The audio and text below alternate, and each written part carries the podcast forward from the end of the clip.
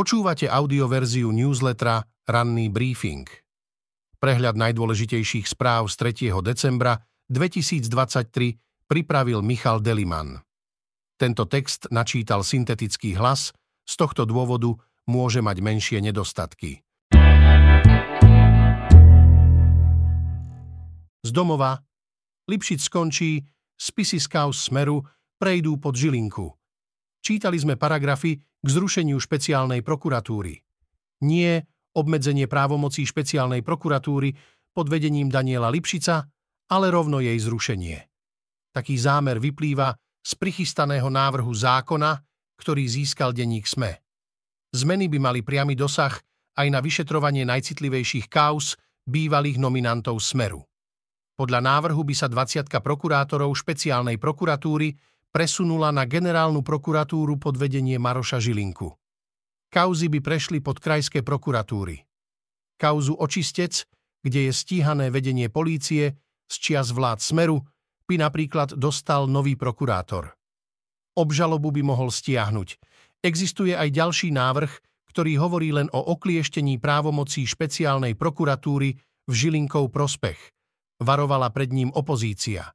Predseda SNS Andrej Danko potvrdil, že v koalícii je dohoda na konci špeciálnej prokuratúry. Vraví však, že prokurátorom by mali vyšetrované prípady zostať. Šéf hlasu Peter Pellegrini povedal, že čakajú na stanovisko Eurokomisie. Zmeny v trestných kódexoch. Premiér Robert Fico potvrdil zámer novelizovať trestné kódexy aj to, že chystá zmeny v úrade špeciálnej prokuratúry. Predseda vlády neodpovedal na otázku, či zostane zachovaný špecializovaný trestný súd. Vyhlásil však, že urobí všetky potrebné kroky, aby z úradu špeciálnej prokuratúry odišiel špeciálny prokurátor Daniel Lipšic. Fico nás vlečie do pekla. Keby bol Daniel Lipšic fungoval podľa vzoru toho času odsúdeného Dušana Kováčika, nemal by dnes tieto problémy. Znamená to, že pod fialky sa poberá aj dozorovanie najzávažnejšej kriminality a o to presne Ficovi ide, píše Nataša Holinová, Šimkovičová naznačuje ovládnutie fondu, ktorý rozdeľuje milióny na nezávislú scénu. Fond na podporu umenia, ktorý vznikol v roku 2015, rozdeľuje ročne 20 miliónov eur medzi približne 3000 projektov. Od týchto peňazí závisia nielen nezávislé divadlá, festivaly či kultúrne centrá. Dofinancovávajú sa cezeň aj inštitúcie, zriadované napríklad samozprávami, knižnice, múzeá či galérie.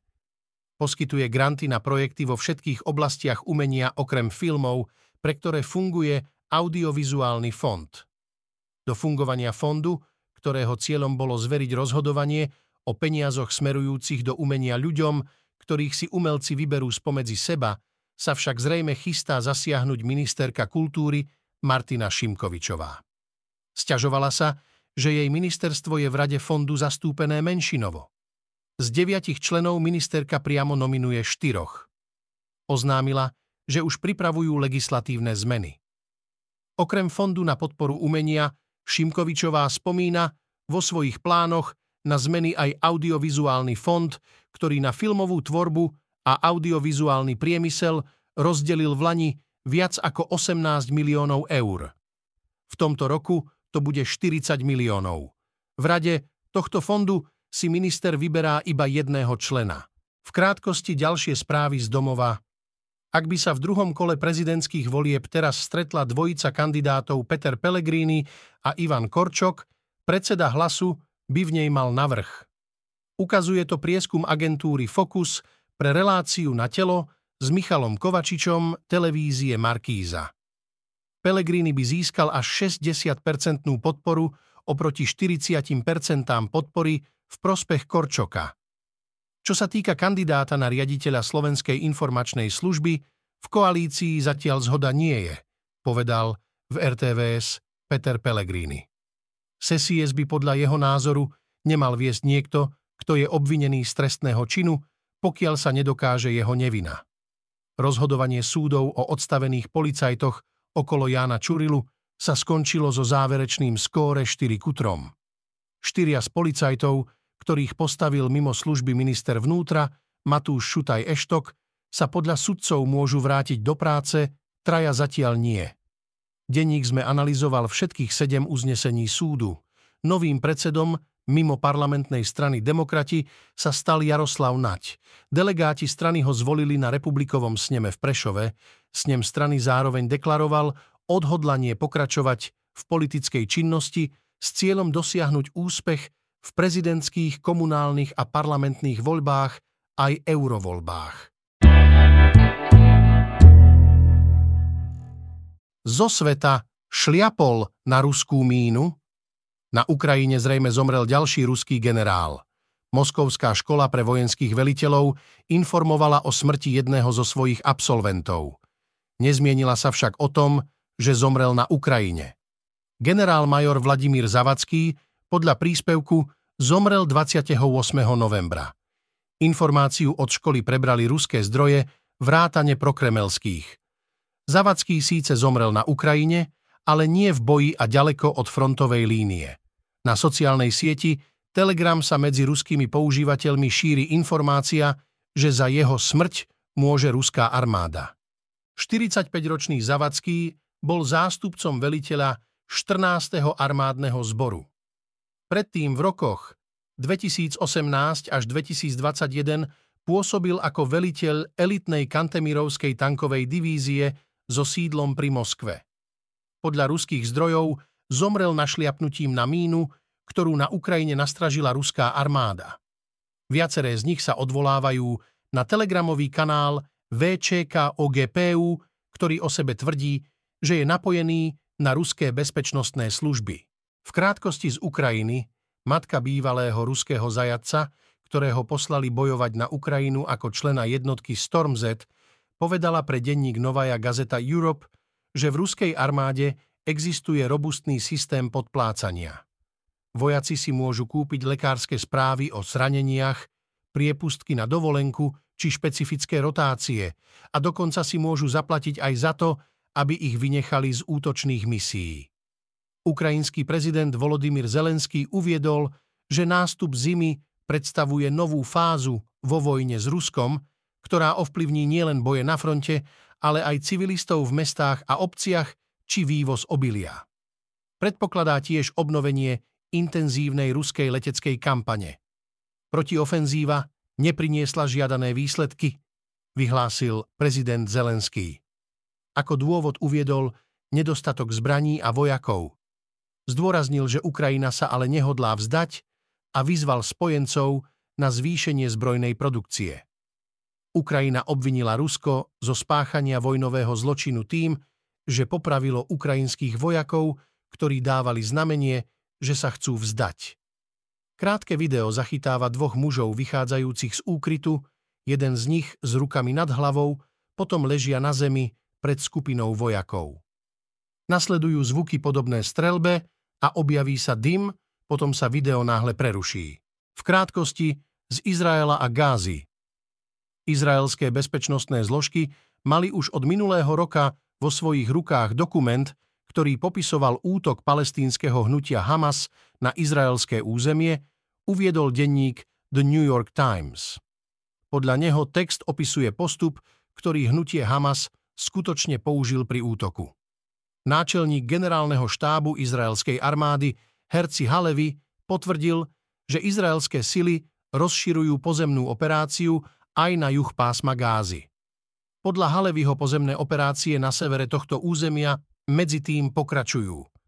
Zástupca šéfa Hamasu Sálich Arúri vyhlásil, že skupina neprepustí ďalších rukojemníkov, ak nebude predlžené prímerie a ak Izrael neoslobodí všetkých palestínskych väzňov. Arúri zároveň tvrdí, že zvyšní rukojemníci sú izraelskí vojaci a Izraelčania, ktorí absolvovali vojenskú službu. Izraelskí vojaci odhalili od začiatku operácie v pásme Gázy viac ako 800 šácht, vedúcich do siete tunelov vybudovaných hnutím Hamas. Väčšinu z nich, približne 500, už zničili. Niektoré spájali pod zemou strategické objekty hnutia Hamas. Z ekonomiky Slovák už platí za potraviny ako Rakúšan či Švéd Česi nakupujú výrazne lacnejšie. Dva roky zdražovania potravín spôsobili, že cenovky v slovenských obchodoch sa do výraznej miery priblížili západným európskym krajinám, kde je podstatne vyššia kúpna sila. Drahšie potraviny ako na Slovensku sú už len v 12 krajinách Európy. Ak nerátame Estónsko, ktoré patrí do postsovietského priestoru, ide výlučne o krajiny zo západnej Európy. Potraviny sú už u nás o 5% drahšie ako v priemere krajín EÚ.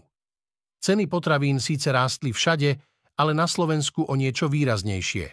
To spôsobilo, že za potraviny platíme porovnateľné ceny ako vo Švédsku alebo v susednom Rakúsku, kde je 2,5-násobne vyššia priemerná čistá mzda.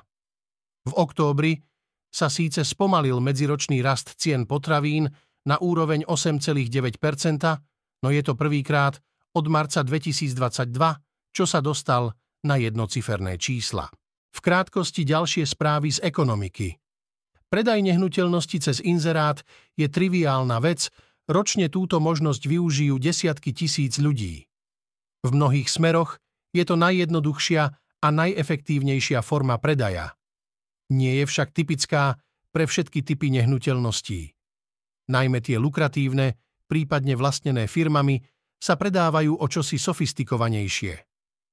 Rýchlejšie spojenie do Viedne, ale nie cez Bratislavskú hlavnú stanicu, viac vlakov juhom Slovenska, aj na Kisuciach, menej prípojov na medzinárodné vlaky zo Záhoria. Aj tieto zmeny čakajú cestujúcich vlakom od 10. decembra, keď začne platiť nový grafikon. Ako padnúť z multimiliónového biznisu do existenčných problémov. Aj tak sa dá zhrnúť príbeh nitranského distribútora liekov Farmos. Svojho času sa zaraďoval medzi najväčších hráčov na slovenskom trhu, dnes však balancuje na hrane krachu. Financujúcej banke došla trpezlivosť a najnovšie rozhodla, že rozpredá jeho skladové zásoby. Zo športu. Žreb vyzerá ideálne, ale je aj zradný. Jeden zo súperov reagoval na Slovákov chichotom. Na futbalovom poli má Francesco Calzona šťastie. Po kvalifikačnej skupine, ktorú mnohí experti označovali za ľahkú až slabú, mohol odísť s úsmevom aj zo žrebu v Hamburgu.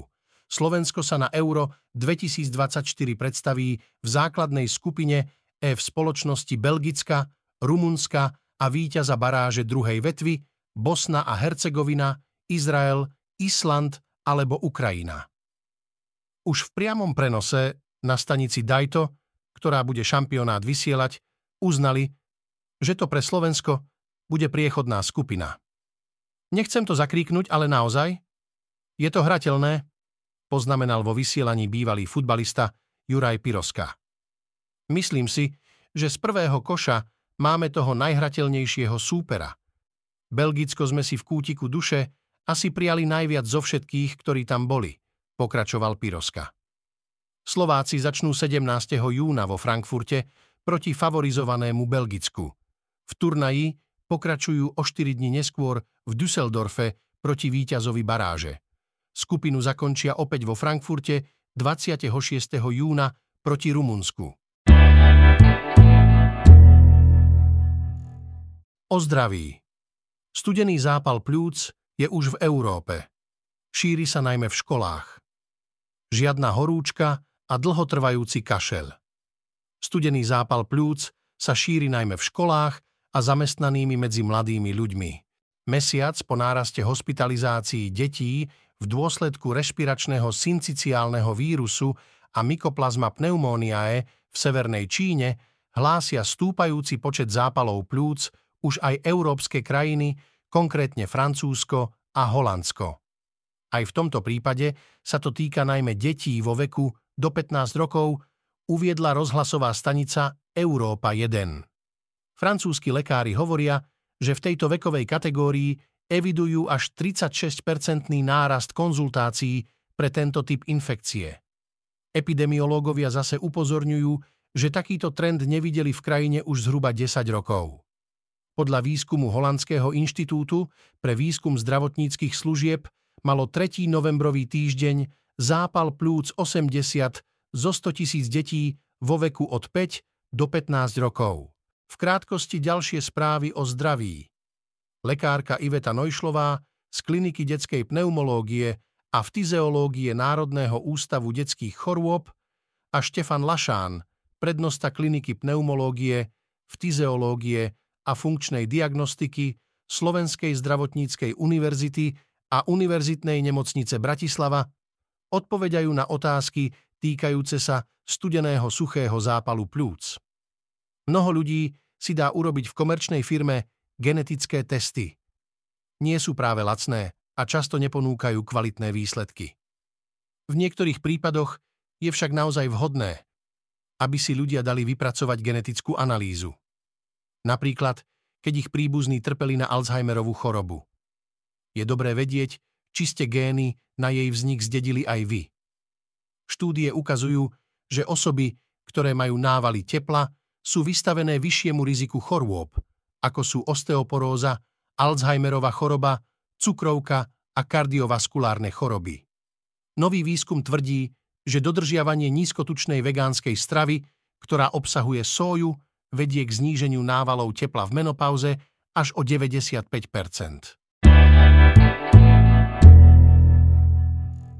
Dnes očakávame 7. schôdza vlády Roberta Fica. Predseda parlamentu Peter Pellegrini absolvuje oficiálnu návštevu Rakúska.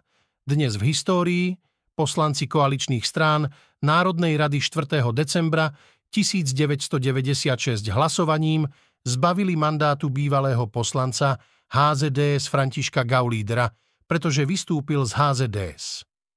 Ústavný súd v júli 1997 rozhodol, že Národná rada porušila Gaulídrovo ústavné právo. Počúvali ste audioverziu ranného briefingu denníka SME.